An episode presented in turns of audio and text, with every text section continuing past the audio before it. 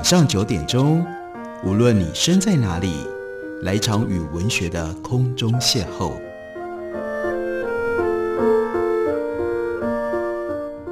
杨照谈书，邀您一同遨游文学世界，认识古今中外的经典之作。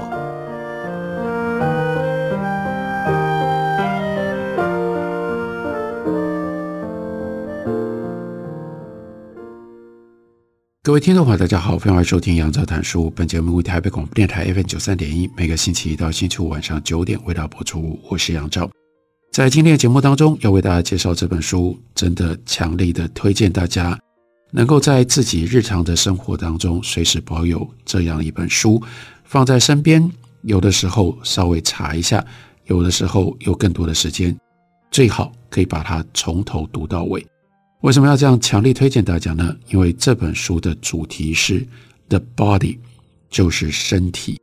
这个作者又是一个非常杰出，可能有人知道他曾经写过《万物简史》的英国科普作家 Bill Bryson。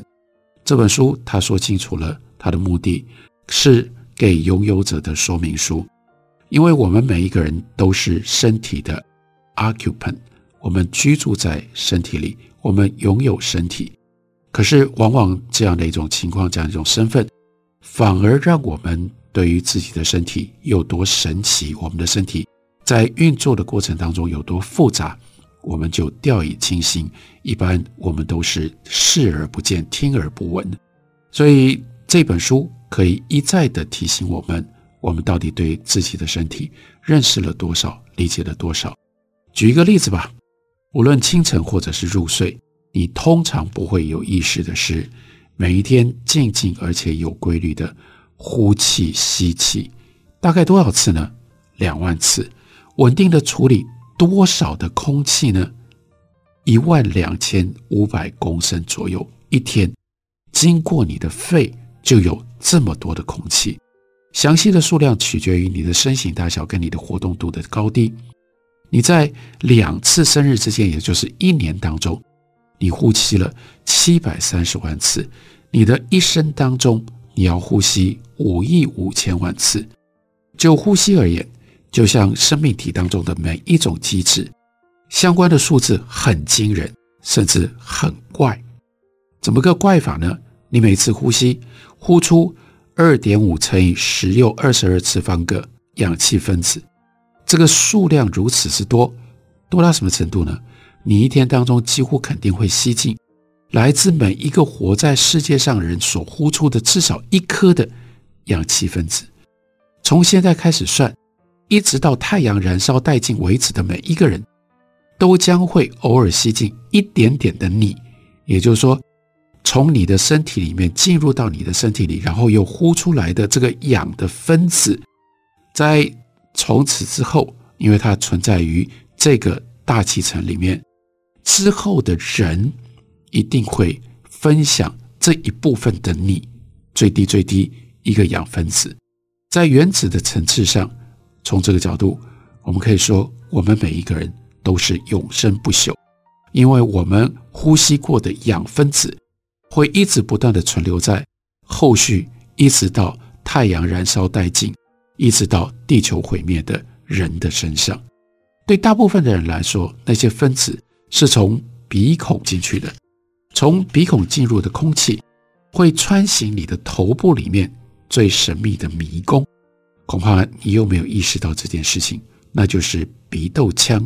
相较于头部其他的部位，鼻窦占有的空间非常的庞大。这是如果大家有特别那种洗鼻子，希望能够治疗过敏的话，如果你曾经在你自己的鼻腔里面灌过。生理食盐水，你大概就知道那个鼻腔的大远远超过你的想象。可是为什么我们的鼻腔这么大？没有人确切了解原因是什么。我们就看到，即使是医学的研究者都觉得鼻窦很奇怪。鼻窦只是头部里面一些像洞穴的空间。要是你的头部没有留这么多的空间给鼻窦使用，就应该可以让出空间来容纳。更多更多的灰质，更多更多的灰质，就指的是我们的脑，我们的头，如果不要花这么大的空间在鼻窦上，我们可以拥有更庞大的脑容量啊！这些空间里面并非空无一物，而布满了复杂的骨骼网络，被认为是用某一种方式增加了呼吸的效率。而无论鼻窦真正的功能如何，它给我们带来了很多的苦恼。应该有很多人都有这样的苦恼。每一年用美国做例子吧，三千五百万人罹患鼻窦炎，而处方药抗生素当中大概有百分之二十是用在治疗患有鼻窦病症的病人。附带提一下，寒冷的天后你会流鼻涕，就像你的浴室窗玻璃在冷天会有水滴凝结的道理是一样的。就你的鼻子来说，来自于肺部的暖空气遇到了进入到你鼻孔内的冷空气之后，那两者互相作用，就凝结成为液体，就从你的鼻腔里面往下滴流出来。我们的肺脏在清净空气的效果上表现非常的优异。依照某一项估算显示，一般城市居民每一天你会吸入什么样呢？大概两百亿个异物颗粒、灰尘、工业污染物、花粉。真菌孢子，还有很多漂浮在白天空气里面的细物微粒，大部分这些东西都会让你难受，但大体上你又不会遭殃，因为你的身体正常来说就是擅长于驱离这些入侵物。假如某一个入侵颗粒很大，或者是特别恼人，你就会咳嗽或者是打喷嚏，直接就把它赶出去。不过，当然这个过程会变成其他人的困扰。那假如这个微物太小了，没有办法引发身体这么强烈的反应，那它就会被现在铺垫在鼻腔通道当中的黏液当中把它黏住，或者是被支气管小管所拦截。这些细微的气道附有数以百千万计的毛发状的纤毛，它们的运动方式像船桨一样前后摇摆。可是呢，我们的船桨划船桨的频率跟这种纤毛是完全不能比的。这种纤毛是每秒钟十六次高速激烈的拍打，纤毛会打击入侵物，让它退回到喉咙当中，而这些异物之后会转到胃部，那这样就可以由胃部的胃液把它溶解，把它消灭。如果任何入侵物试图通过这群挥舞拍动的纤毛，就会遭遇到称为肺泡巨噬细胞的微型吞噬机器的进击，把它们一口接一口吞噬掉。不过，尽管有以上的这些防御工事，偶尔还是有一些病原体会溜进来，让你生病。这就是我们的人生啊！直到最近，才有学者发现，打喷嚏远比任何人所以为的更像是一场类似像暴雨。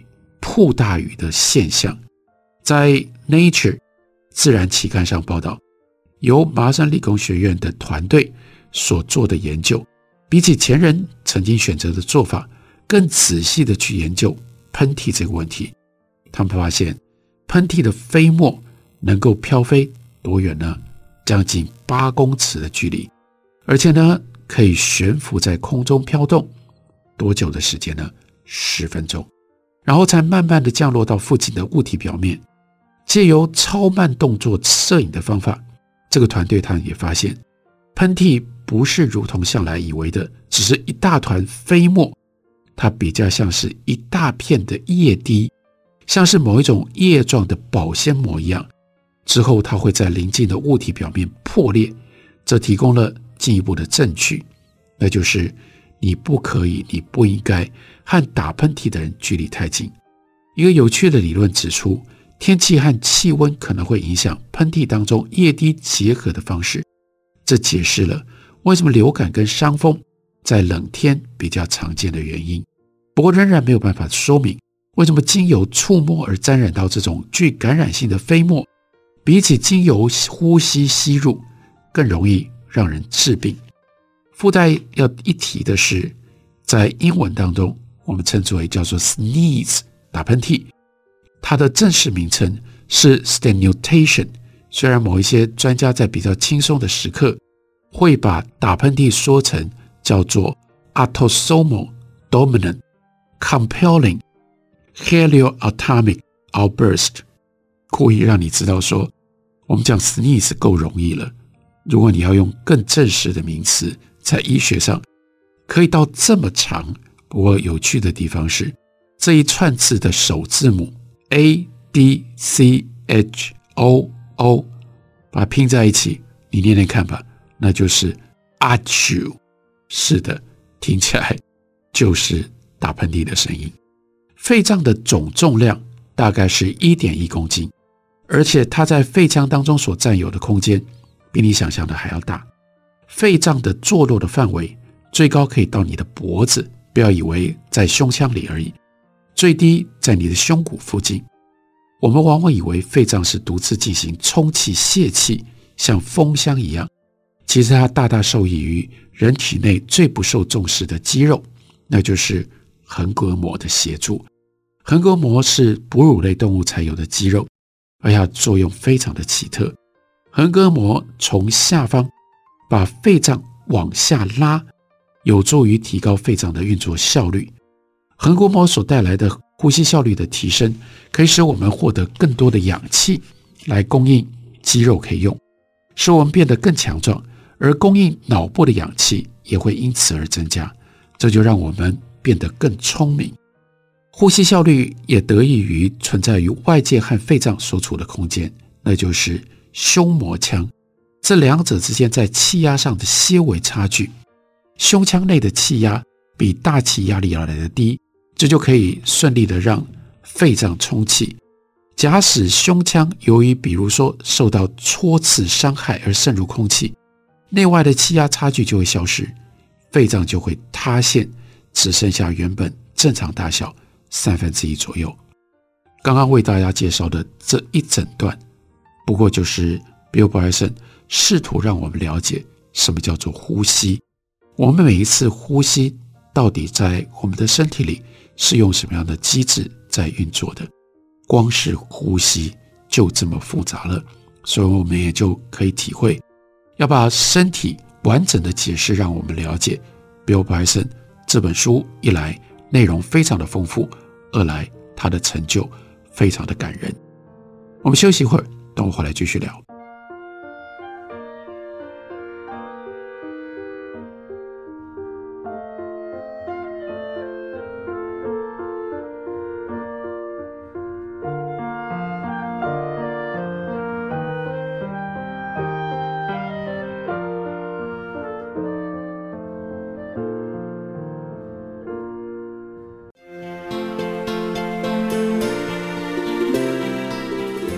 听见台北的声音，住在 FM 九三点一 AM 一一三四。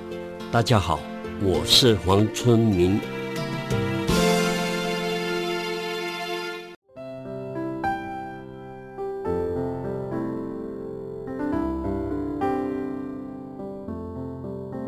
听见台北的声音。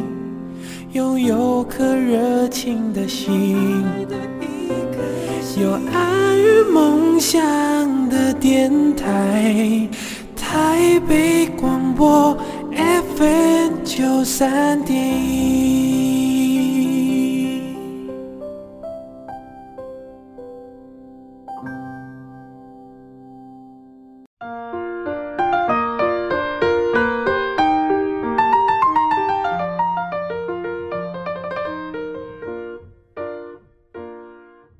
感谢您继续收听《杨照谈书》。本节目为台北广播电台 FM 九三点一，每个星期一到星期五晚上九点，为大家播出到九点半。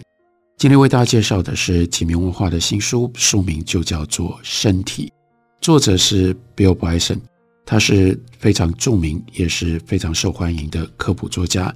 他告诉我们，我们的身体到底有一些什么样的奥秘。但除此之外，同时他还告诉我们，让我们今天能够用这种方式了解身体。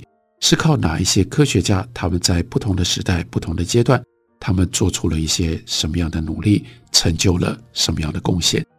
我们来看一下，在这本书里牵涉到身体，尤其是作为一个身体的拥有者、居住者，我们应该要关心的医疗问题。这一章它的标题叫做“好医疗和坏医疗”。开头的时候引用了英国《Punch》漫画杂志很早很早一九二五年的一个笑话。这个笑话对照两个人，一个是医生，一个是外科医生，其实就是好医疗跟坏医疗的对照。医生说：“你为了什么对 Jones 开刀呢？”外科医生说：“一百英镑。”医生说：“不是，我在问你说他那个时候有什么？”外科医生说：“一百英镑。”意思是说，医生的角度应该是他有什么样的病变，所以你需要动刀。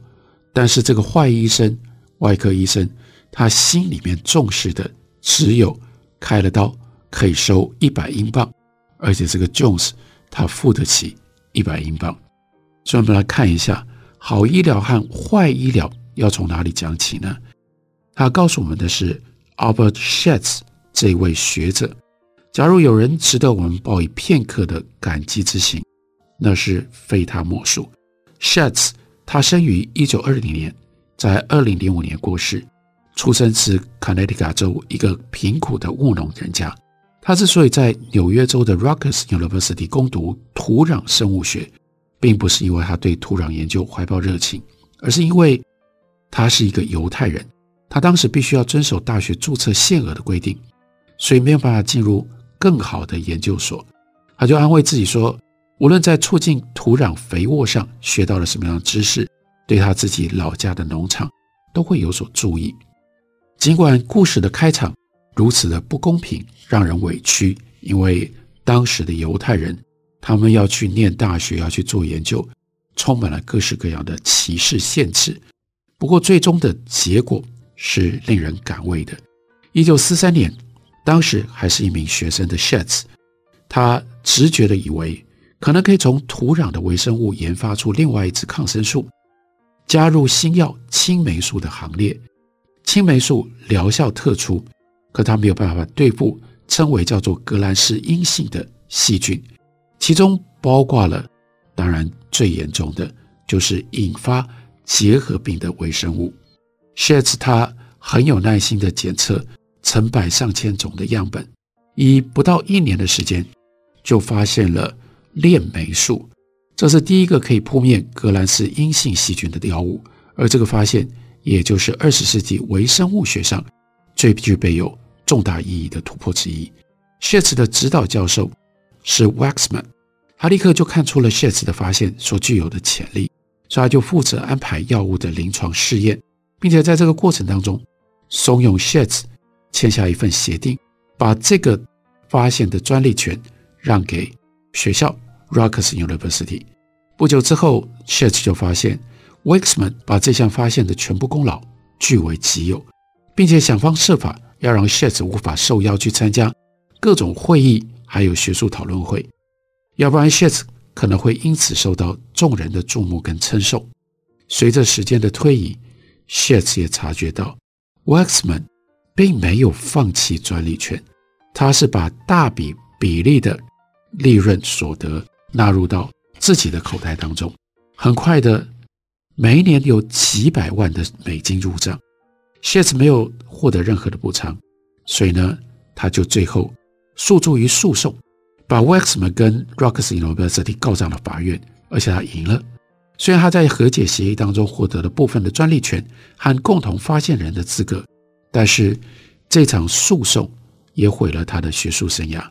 在那个年代，对学院的前辈，尤其是自己的指导教授提告，被认为恶劣至极。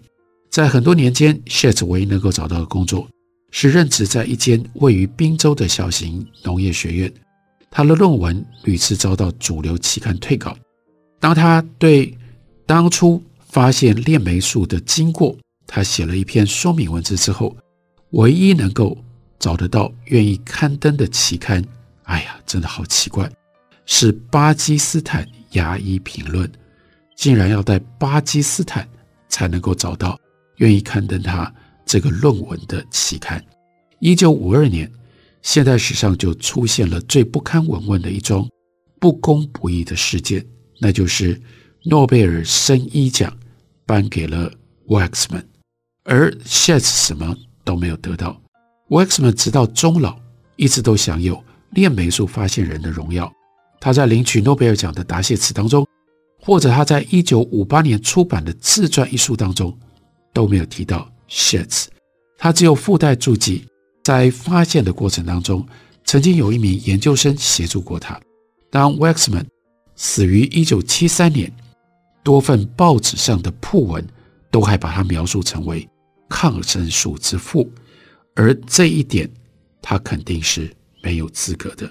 在 Waxman 死后二十年，美国微生物学学会在庆祝发现链霉素五十周年之际，邀请 s h e t s 例会演讲。希望能够借此做出改正，恢复正确的视力。虽然来得很迟了，不过该学会在表彰 s h e t s 的成就的时候，哎呀，有欠考虑啊，因为他们颁给 Shetz 的最高奖项就叫做 Waxman 奖章。人生看到这样的故事，感到真的有的时候非常的不公平。这个故事如果还可以给人希望的话，那就是。无论如何的波折，医疗科学继续朝前迈进。幸亏有成千上万个像谢茨这样多半籍籍无名的英雄的努力，我们在对抗自然界攻击的时候所储备的军械库，随着一代代过去，才会愈发优异精良。这也欣喜地反映在全球各地人们的寿命明显持续延长。根据估算，在二十世纪当中，人们的预期寿命增加的幅度，相当于，请大家听听看，先前八千年加总。美国男性的平均寿命从一九零零年的四十六岁，提升到二十世纪末的七十四岁，而美国女性的寿命增长更加可观，从四十八岁增加到八十岁。在其他地区，寿命数值的进步同样令人惊叹。现在出生于新加坡的女童，预计她们可以活到八十七点六岁，比他们的曾祖母可以期待活上的岁数两倍还要更多。如果以全球做一个整体来看，男性的预期寿命从一九五零年只有四十八岁，成长到今天七十岁；女性呢，是从五十二点九岁增长到七十五点六岁。超过二十四个国家今日寿命的期望值已经超过了八十岁，排名第一的最前面是香港，八十四点三岁，紧随在之后是日本，八十三点八，意大利八十三点五，英国也就是 Bill Bryson 他自己的国家八十一点六，美国呢，这就是因为我们应该要知道的叫做坏医疗的影响。所以美国其实在这点上面非常的怪，非常的特别，它的表现很差。美国的预期寿命是七十八点六岁，毕竟我们刚刚讲到，例如说香港，那差了将近六岁。然而从全球来看，有关寿命的现况是一则凯歌高奏的故事。大部分的国家，甚至是发展中的国家，在一两代人的时间当中，寿命就增长了百分之四十到六十的幅度。那我们的死亡原因也跟以前很不一样了。比较跟思考，我们所列出来，一九零零年跟今天主要的死因就可以了解。来看一下，一九零零年这个死因排名：肺炎跟流感第一，结核病第二，腹泻第三，心脏病第四，中风第五，肾脏病第六，意外事故第七，癌症第八。今天呢？心脏病第一，癌症第二，呼吸系统疾病第三，中风第四，意外事故第五，阿兹海默症第六，糖尿病第七，肾脏病第八。这两个年代当中最惊人的差异点是，一九零零年几乎有一半的死因来自于传染性的疾病，对比到今天，传染性疾病致死，如果我们看的是二零二零年新冠肺炎流行之前的这个数据的话。只有百分之三，结核病跟白喉已经从现代的十大死因消失了，被癌症和糖尿病取而代之。意外事故死因从第七位跳到第五位，原因并不是因为人变得越来越笨手笨脚，所以有更多的意外发生，而是因为原来的其他的死因都退出榜外。同样的，心脏病在一九零零年造成每十万人当中一百三十七点四人丧命。今天十万人当中，大概有一百九十三个人因此而丧命，增加了百分之四十左右。这几乎完全是因为过去人们会先死于其他病因使然，癌症也是如此。必须要指出的是，预期寿命的数值当然存在着很多的问题。在某个程度上，所有的死因列表在统计上都是任意的，特别有关年长者的统计，老年人本身有很多衰弱的病症，这在 COVID-19 的疫情当中。我们有越来越深切的体会，任何一个病都有可能使得老年人丧生，而所有的病也都可能共同促成他去世。虽然统计有这方面的问题，但是我们还是应该要知道，在过去的这段时间当中，科学一方面是如何在了解我们的身体上面一直不断的进步，另外随着这样的进步。在维持我们的生命方面，也一直不断的日新月异。所以今天我们已经有太多不一样的管道来认识我们自己身体，变汽油认识自己的身体来维系自己的生命跟健康。在这样的一个时代，我们真的会需要 Bill Bryson 的这一本书，随时放在你的手边，随时稍微读一下，更加认识自己所处的、自己所用的这个身体。书名非常非常简单，就叫做“身体”，特别介绍给大家，推荐给大家。感谢你的收听，明天同一时间我们再会。